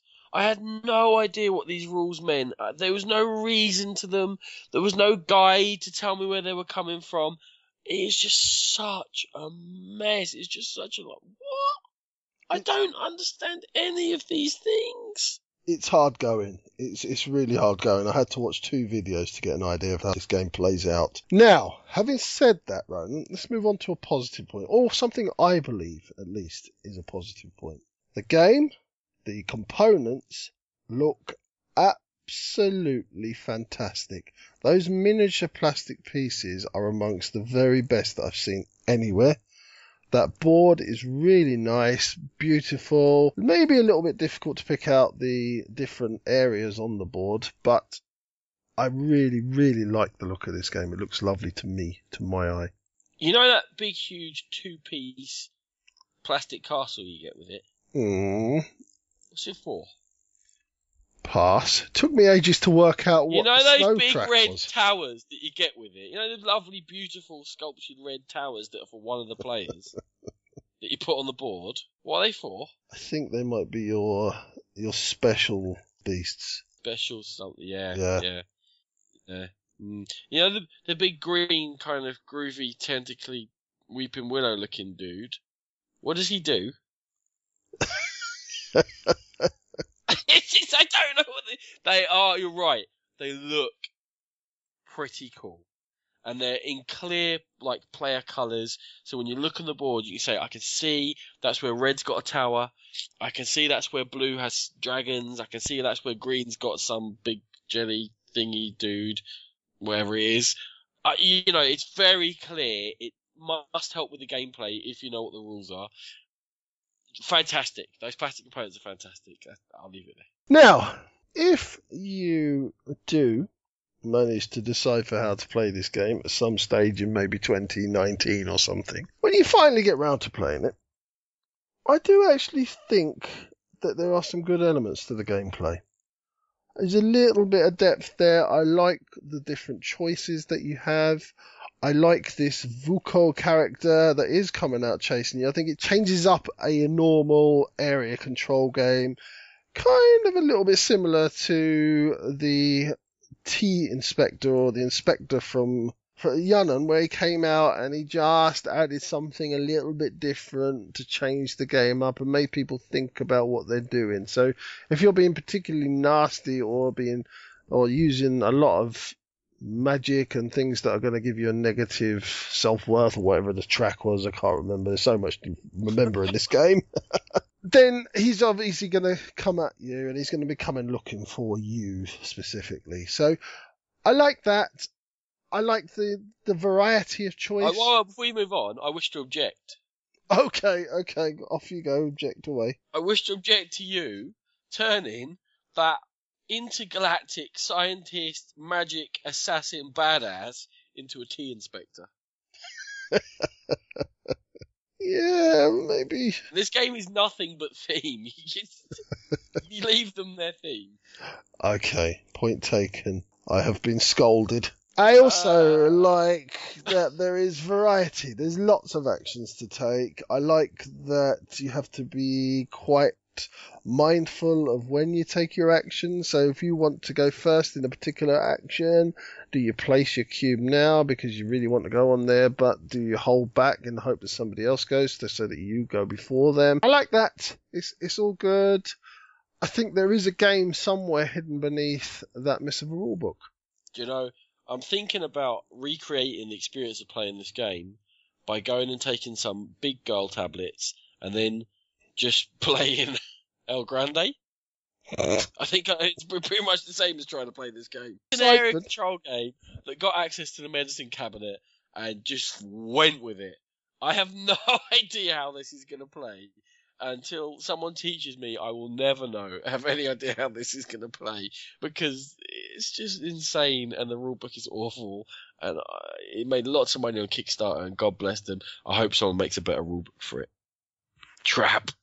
There's a shock. I was I'm actually not as damning of it as you. I think, yeah, I, for all the reasons that you said, the rulebook is awful. You can't really decipher how it plays out. From what I can decipher, and from the playthrough that Red Imp have released themselves, they've play, they've released a video of somebody playing through, probably the designer, uh, playing through one round of the game. I was able to decipher enough to re- to think, make me think that actually I'm quite interested in the game and how it does play out because the collector in me and the bling collector in me really wants those miniatures. But that rulebook is hideous, and as you said, until someone shows me how that game plays, I can't really judge it other than a trap. That is the Lord of the Ice Garden. So, cracking onwards and upwards, the next game we're going to discuss is King's Pouch. Designed by Kiwon King, this is his first published design, and it published by Dive Dice, who have published Coconuts Duo before, and also SN are bringing out What? It is a two to four player game, quite an ambitious uh, suggested playing time of 60 minutes, and the theme is all around well, the king is dead, so long live he who can score the most victory points. They will become the new king. Players are attempting to control areas on the board, and they're going to do this by adding to a tableau of individual buildings. You start with four buildings, and everyone starts with the same buildings, and you'll be able to get more and add to the tableau, and then you're going to be activating that tableau with citizens, and you're also going to be tempted to control characters which you can purchase. So, the buildings that you build will also give you armies um, which you're going to be able to attack areas on a very abstracted map. You are represented on there by coloured discs, and conquering areas and kicking people out of areas is going to score you some bonus points. In terms of how your buildings activate, they require different types of citizens. Some of them just need normal standard citizens, and others are looking for specialised citizens. So you can Activate some buildings to get yourself citizens of various colours. These are going to be uh, come in coloured cubes, which we'll get to in a second. You're going to be able to get coins from your buildings to buy more buildings or claim those characters. Now, you start with four workers, and the base workers you start with are all prism shaped. That's going to be important because the whole key to the game and sort of the hook of it is that your workers are going to be going into a bag and you're going to draw them out. So, how's that going to work? When you put your citizens into buildings to get these specialist workers and earn them, they come to you in cubes.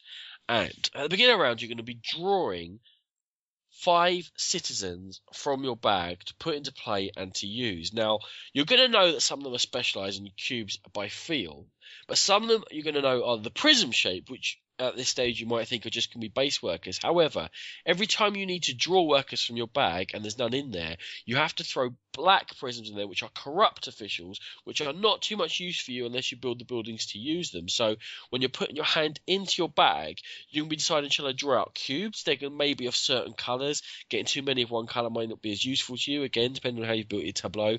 Or do I go for prisms, which could be my citizens, which are very handy because they can activate my most basic buildings and sort of keep my engine running. But I might get unlucky and just draw out these corrupt ones, which I can't use very well, I can't use very efficiently. Now, the game plays over nine rounds, and at the end of every three rounds, you're going to score for any characters you've managed to purchase and control. And characters are going to give you extra powers during the game as standard, and also for your presence on the map, it's going to score. So, a combat is completely deterministic. You just use uh, the armies you've built and they go around and they jump on top and if they can reach somewhere they take it over and they will kick out someone who's in there already and score you points. At the end of the game you're going to score for all the buildings you've built in your tableau and you're going to lose points for your corrupt officials. So it's a cycle off using your characters to earn more citizens and then they throw them all in the bag and then you draw out what you think you need and then you try and use whatever you've drawn out as efficiently as you can on your buildings and so on and so forth and cycling around in order to like I say, build up your tableau and conquer some areas on a pretty abstracted map. Sean, King's Pouch, a euro with a little hook of that drawing out of a bag. What do you think? Well, firstly, if I didn't know anything about this game and I was walking through the halls of Essen, this game would not stand out of any crowd. There's not a lot to it. It's quite bland looking. It's only when you get closer you realise that everything is perfectly functional. Everything is easy to see, easy to decipher. That map works just fine for what it needs to do, and the iconography is all is spot on. So yeah, it doesn't. It's not going to stand out of a crowd. If you don't know about this game, you might miss it. But once you do look at it, it's actually quite quite well done, Ronan. Wow, you're being very forgiving on this game. I think. uh, it's not. It's not striking at all visually. That map is very, very bland. That's not going to draw in any punters whatsoever. It really isn't.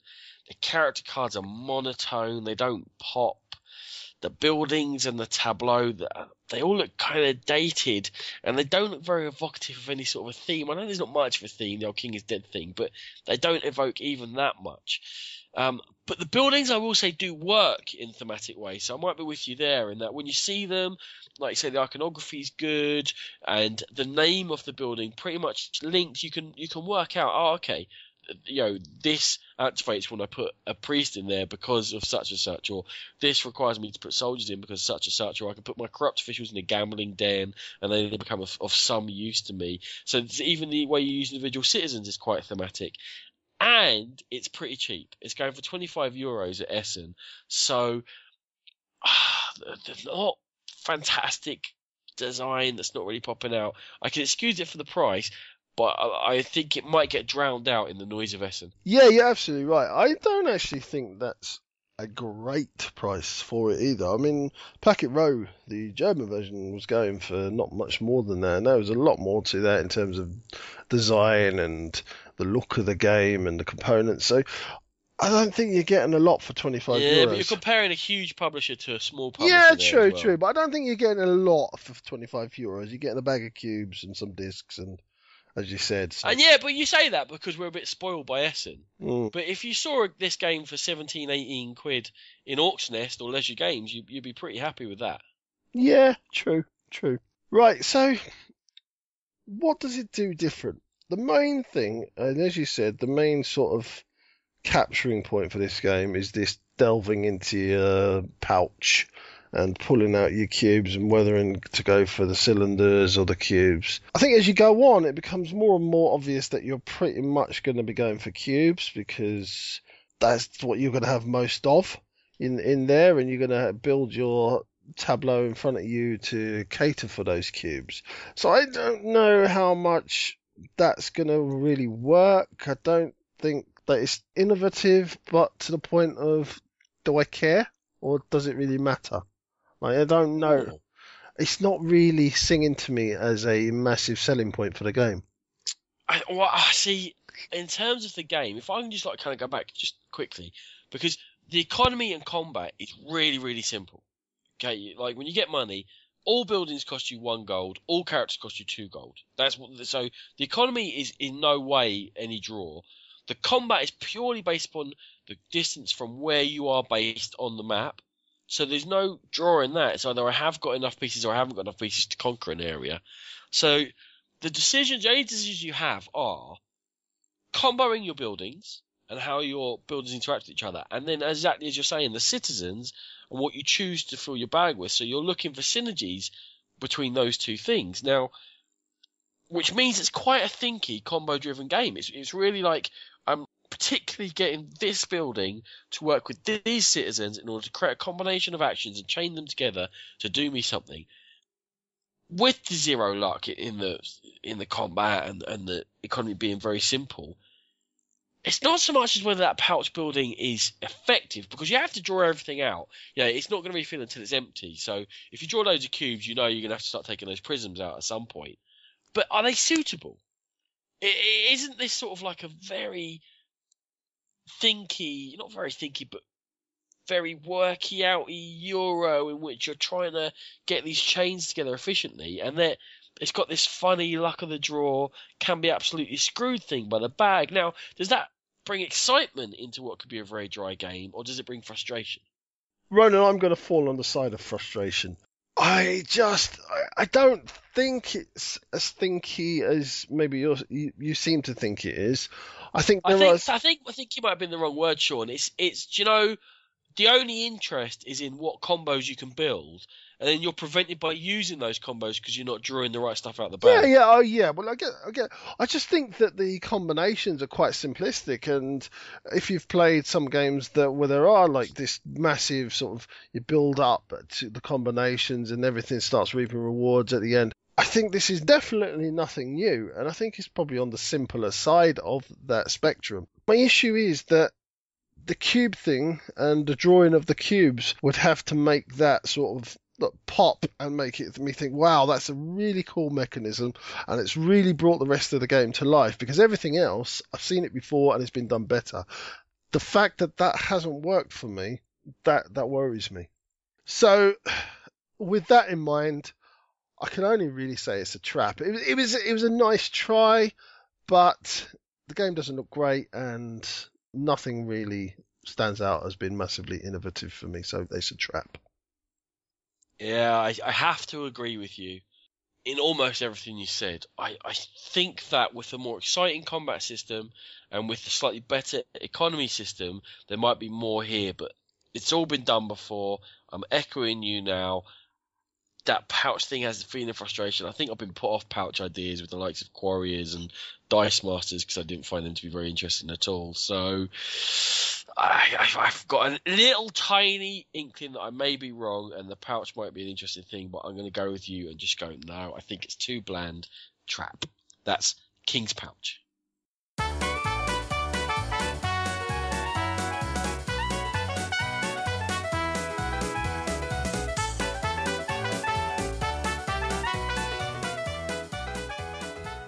Right, last up for me in this Essen preview show is a game from DLP Games. It is Scheffeln. It is designed by Reiner Stockhausen, and Rainer did Orleans from this Essen. It plays two to seven players in a rather short playing time of 20 minutes. What is it? It's a game where you are basically backing businesses to make as much money as you can from those businesses. Not much more to the theme than that. You start off with a circle of eight business tiles with four random money tokens added to them, all turned face down, but the top one then turned face up to show you how much that business is worth. And there's also going to be one coloured car token on that business card. Each player will be dealt four movement cards. These are going to allow you to move around those cars and then chooses one of eight character cards. The colours on the backing of these car character cards match the colours on the car tokens.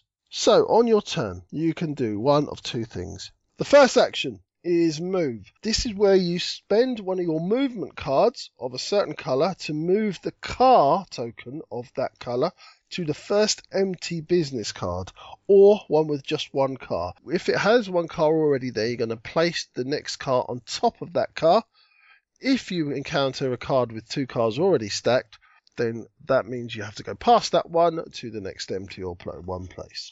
The second action is the exchange action. This is where you're going to exchange your character by discarding a movement card and then choosing from the remaining characters on the tableau.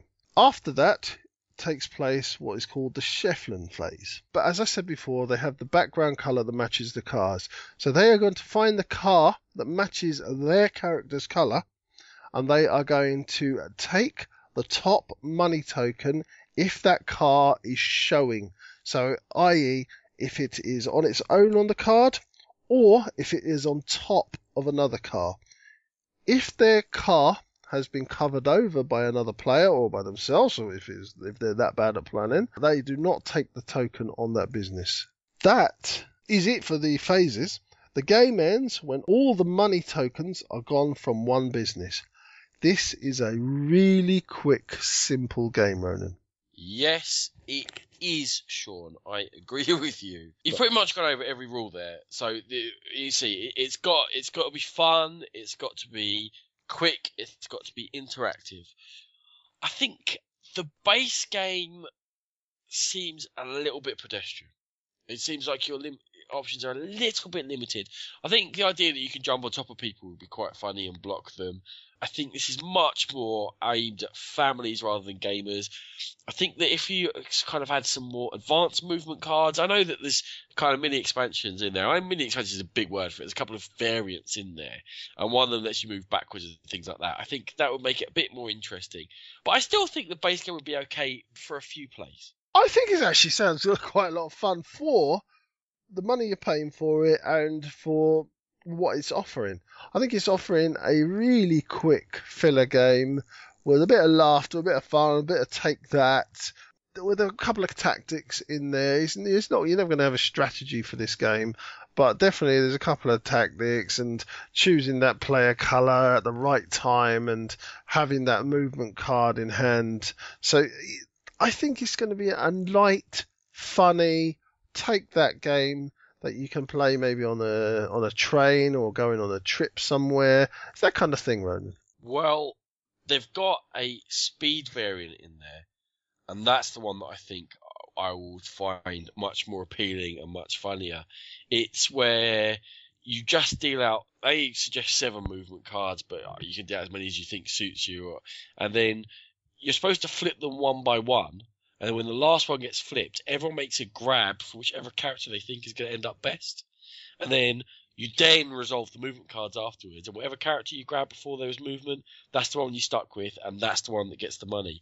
And also the money's dealt out randomly as well, so there's no patterns of the money. I think that sounds fantastic.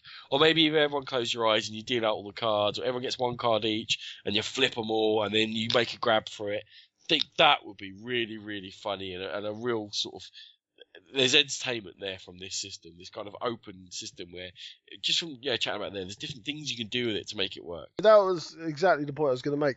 The base system offers you scope to play with it a little bit. They've already played with it themselves a little bit, added a few interesting, and and in that one it tickled your fancy.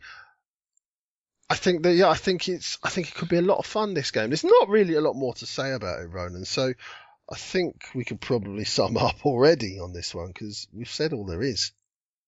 Yeah, it seems like a good, fun, funny little game. Um, it's possibly again. I mean, we were talking about Essen prices just a minute ago. It's twenty nine euro at Essen, and for the weight of game it is, and for the speed of gameplay, I think that might be a little bit much. But it does look nice. It's got nice components, whatever you, but not that many of them if I see it discounted or it's in a train or something, I'd probably go for it because I think we can have a good laugh with this with a bunch of players relaxing or in between games, beginning of the night, end of the night. You know, the usual sort of where we play the likes of Ring Ding and Loopin' Louie and all those sort of silly games. This could be one of those, I think. So, in terms of treasure or trap, I am going to go a short term. Well, first of all, I was completely wrong. I thought it was 19 euro. Uh, I've just double checked, and you are completely correct. It's 29 euro. That is way too much for this game. Having said that, I completely concur with what you've said. Great little filler game. Lots of fun. I can imagine the type of people already who would just think this game is hilarious. And yeah, it's a treasure as long as they bring that price down at some stage.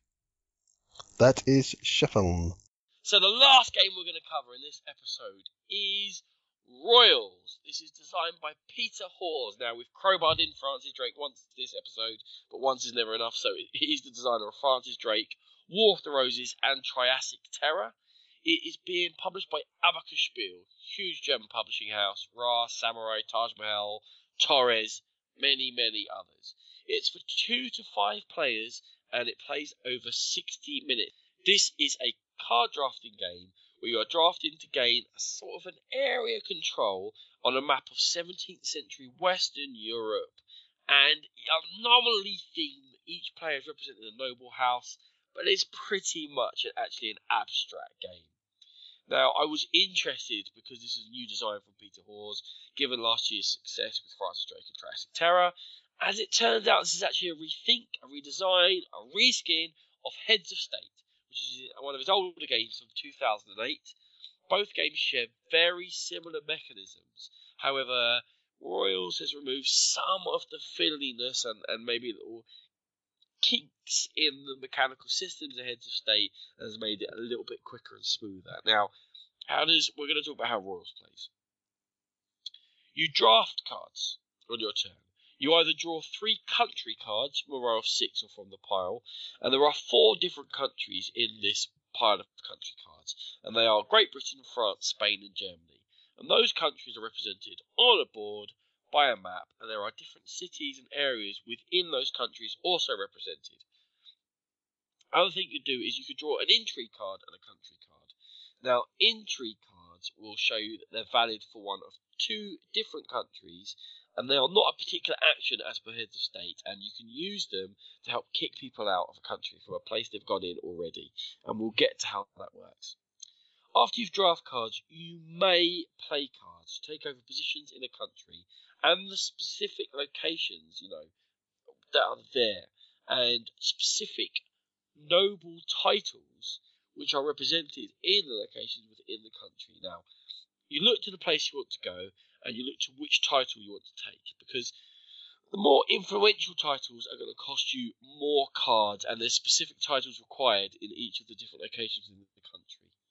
You decide which title you want to take and where, you then pay the cost in cards off that country's type, and you then mark the location and say, okay, I am in here, I've taken this title. Let's say it's the Duke of Bristol, just for argument's sake. Then you, mark the location, like I say, with your marker, and then you would put a marker on the Duke title card, which is to the side of the board. There is one card for all of the different titles available in the game.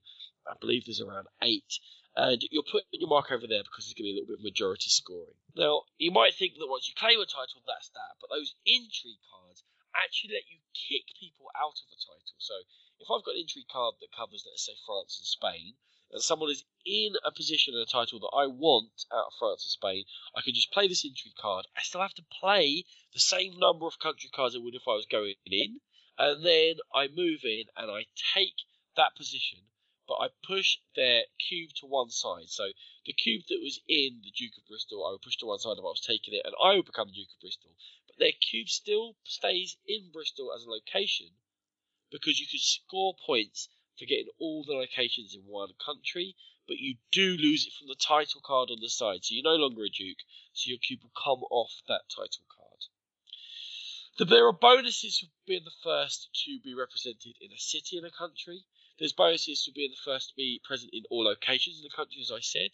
There's a bonus for being the first person to hold at least one of every title. And when the country deck runs out, there is a scoring in each country and we check the influence of each player, and there's bonuses going to be scored. Now, the higher ranking titles are going to give you more influence in this competition. So, getting those dukes and those higher value ones, I'll be tempted to score that sort of a bonus of being the most influential rather than being spread out in lots of low value noble positions. You play three times through the whole deck, and at the end, each of those title cards is checked, and the person with the most cubes in it is going to get a bonus. And again, higher value noble titles are going to reward higher value points for having the most of them on the board. So you can see your scoring for locations, different titles, having positions in different countries, and how big your general influence is. Sean, before I start, would you like to make any comments on Royals? Well, Ronan, the whole time you were talking about that, and I know you mentioned that it is a kind of a re implementation or a reskin of Heads of State. It was just reminding me of the one game I ever played of Heads of State.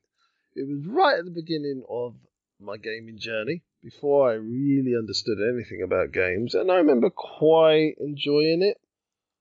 Now, Heads of State to me feels dated.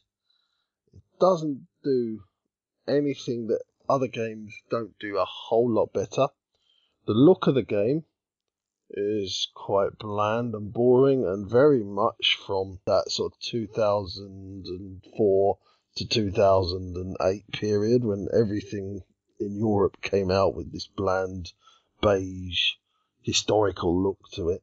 Surely this was a, t- a chance, if you're going to re-implement something or reskin it, there's a chance to A, update the theme and the graphics of the game, and B, really do something a little bit different for for the people who have heads of state because you're not really, as far as I can see, there's nothing really changed.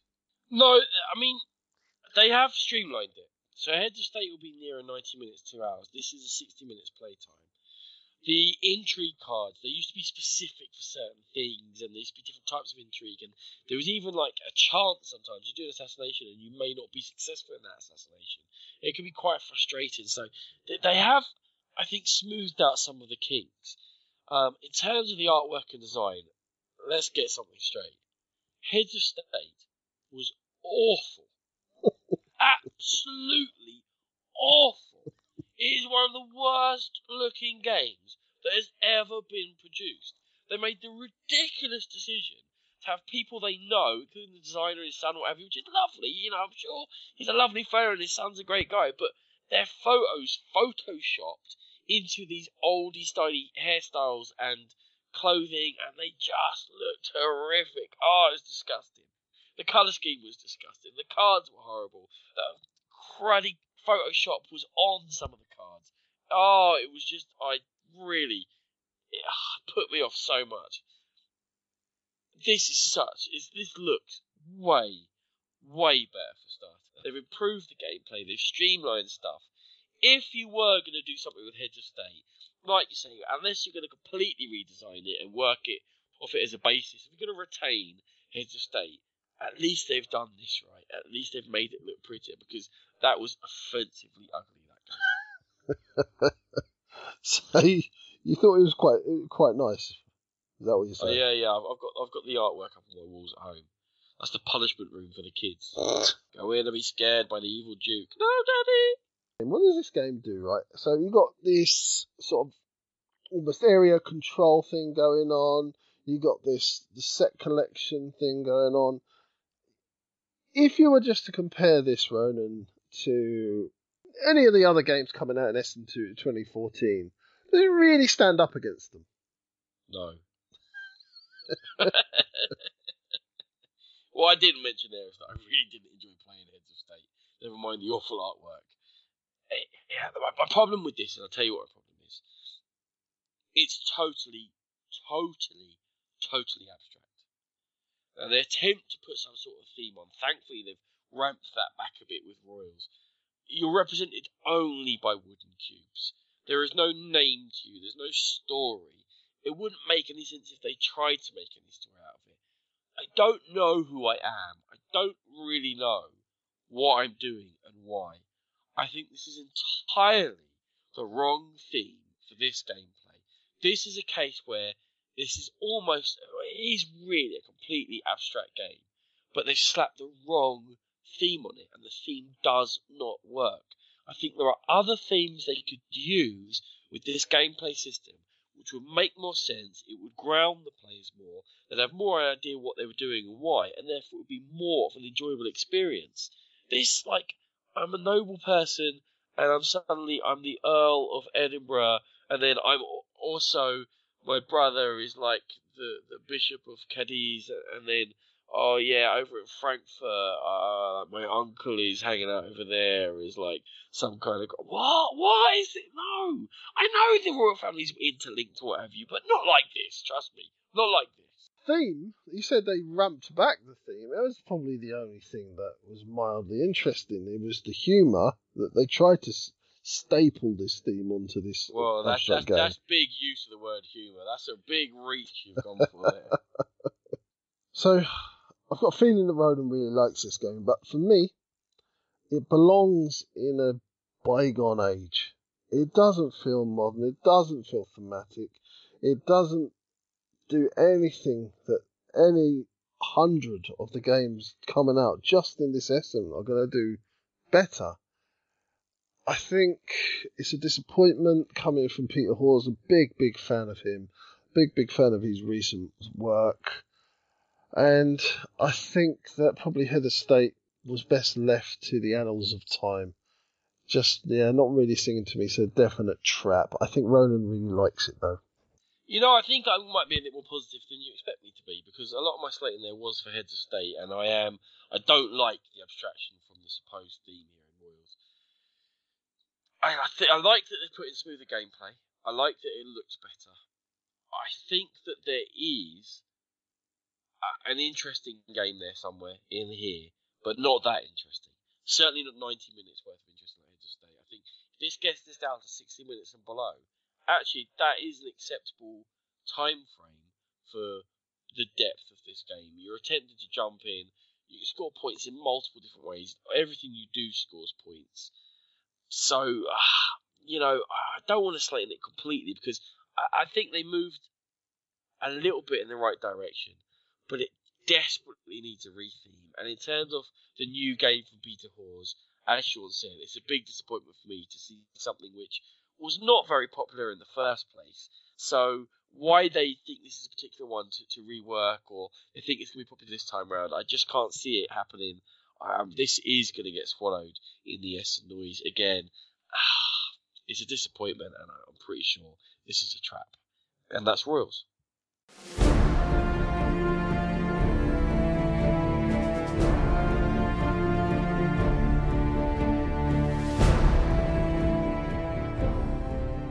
So, there we have it. Another 10 games looked over, and we've decided whether they are personal traps or treasure to us. Please remember that we haven't played any of these games, and we could well change our minds. So we hope you've enjoyed the show and it's helped you make up your mind on some of your Essen purchases or not. We are certainly looking forward to delving into lots of the Essen releases, and in coming weeks, we will be doing some picking over the bones of the new games coming out, which we're going to cram our bags full of. So, thank you very much, and join us next time on the Game Pit. As always, we are very proud members of the Dice Tower Network. Go along to the Dice Tower Network and find the very finest gaming podcasts. We are also members of 2d6.org. Please go to 2d6.org to find the very finest finest in gaming goodness. If you want to chat to us, ask us a question, or give us some new ideas for episodes, please email us at thegamepitpodcast at gmail.com. You can find us on Facebook and on Twitter at GamePitPodcast. And we also have a Board Game Geek Guild, so join in there for some polls and chat of general gamey nature. Music by E. Aaron.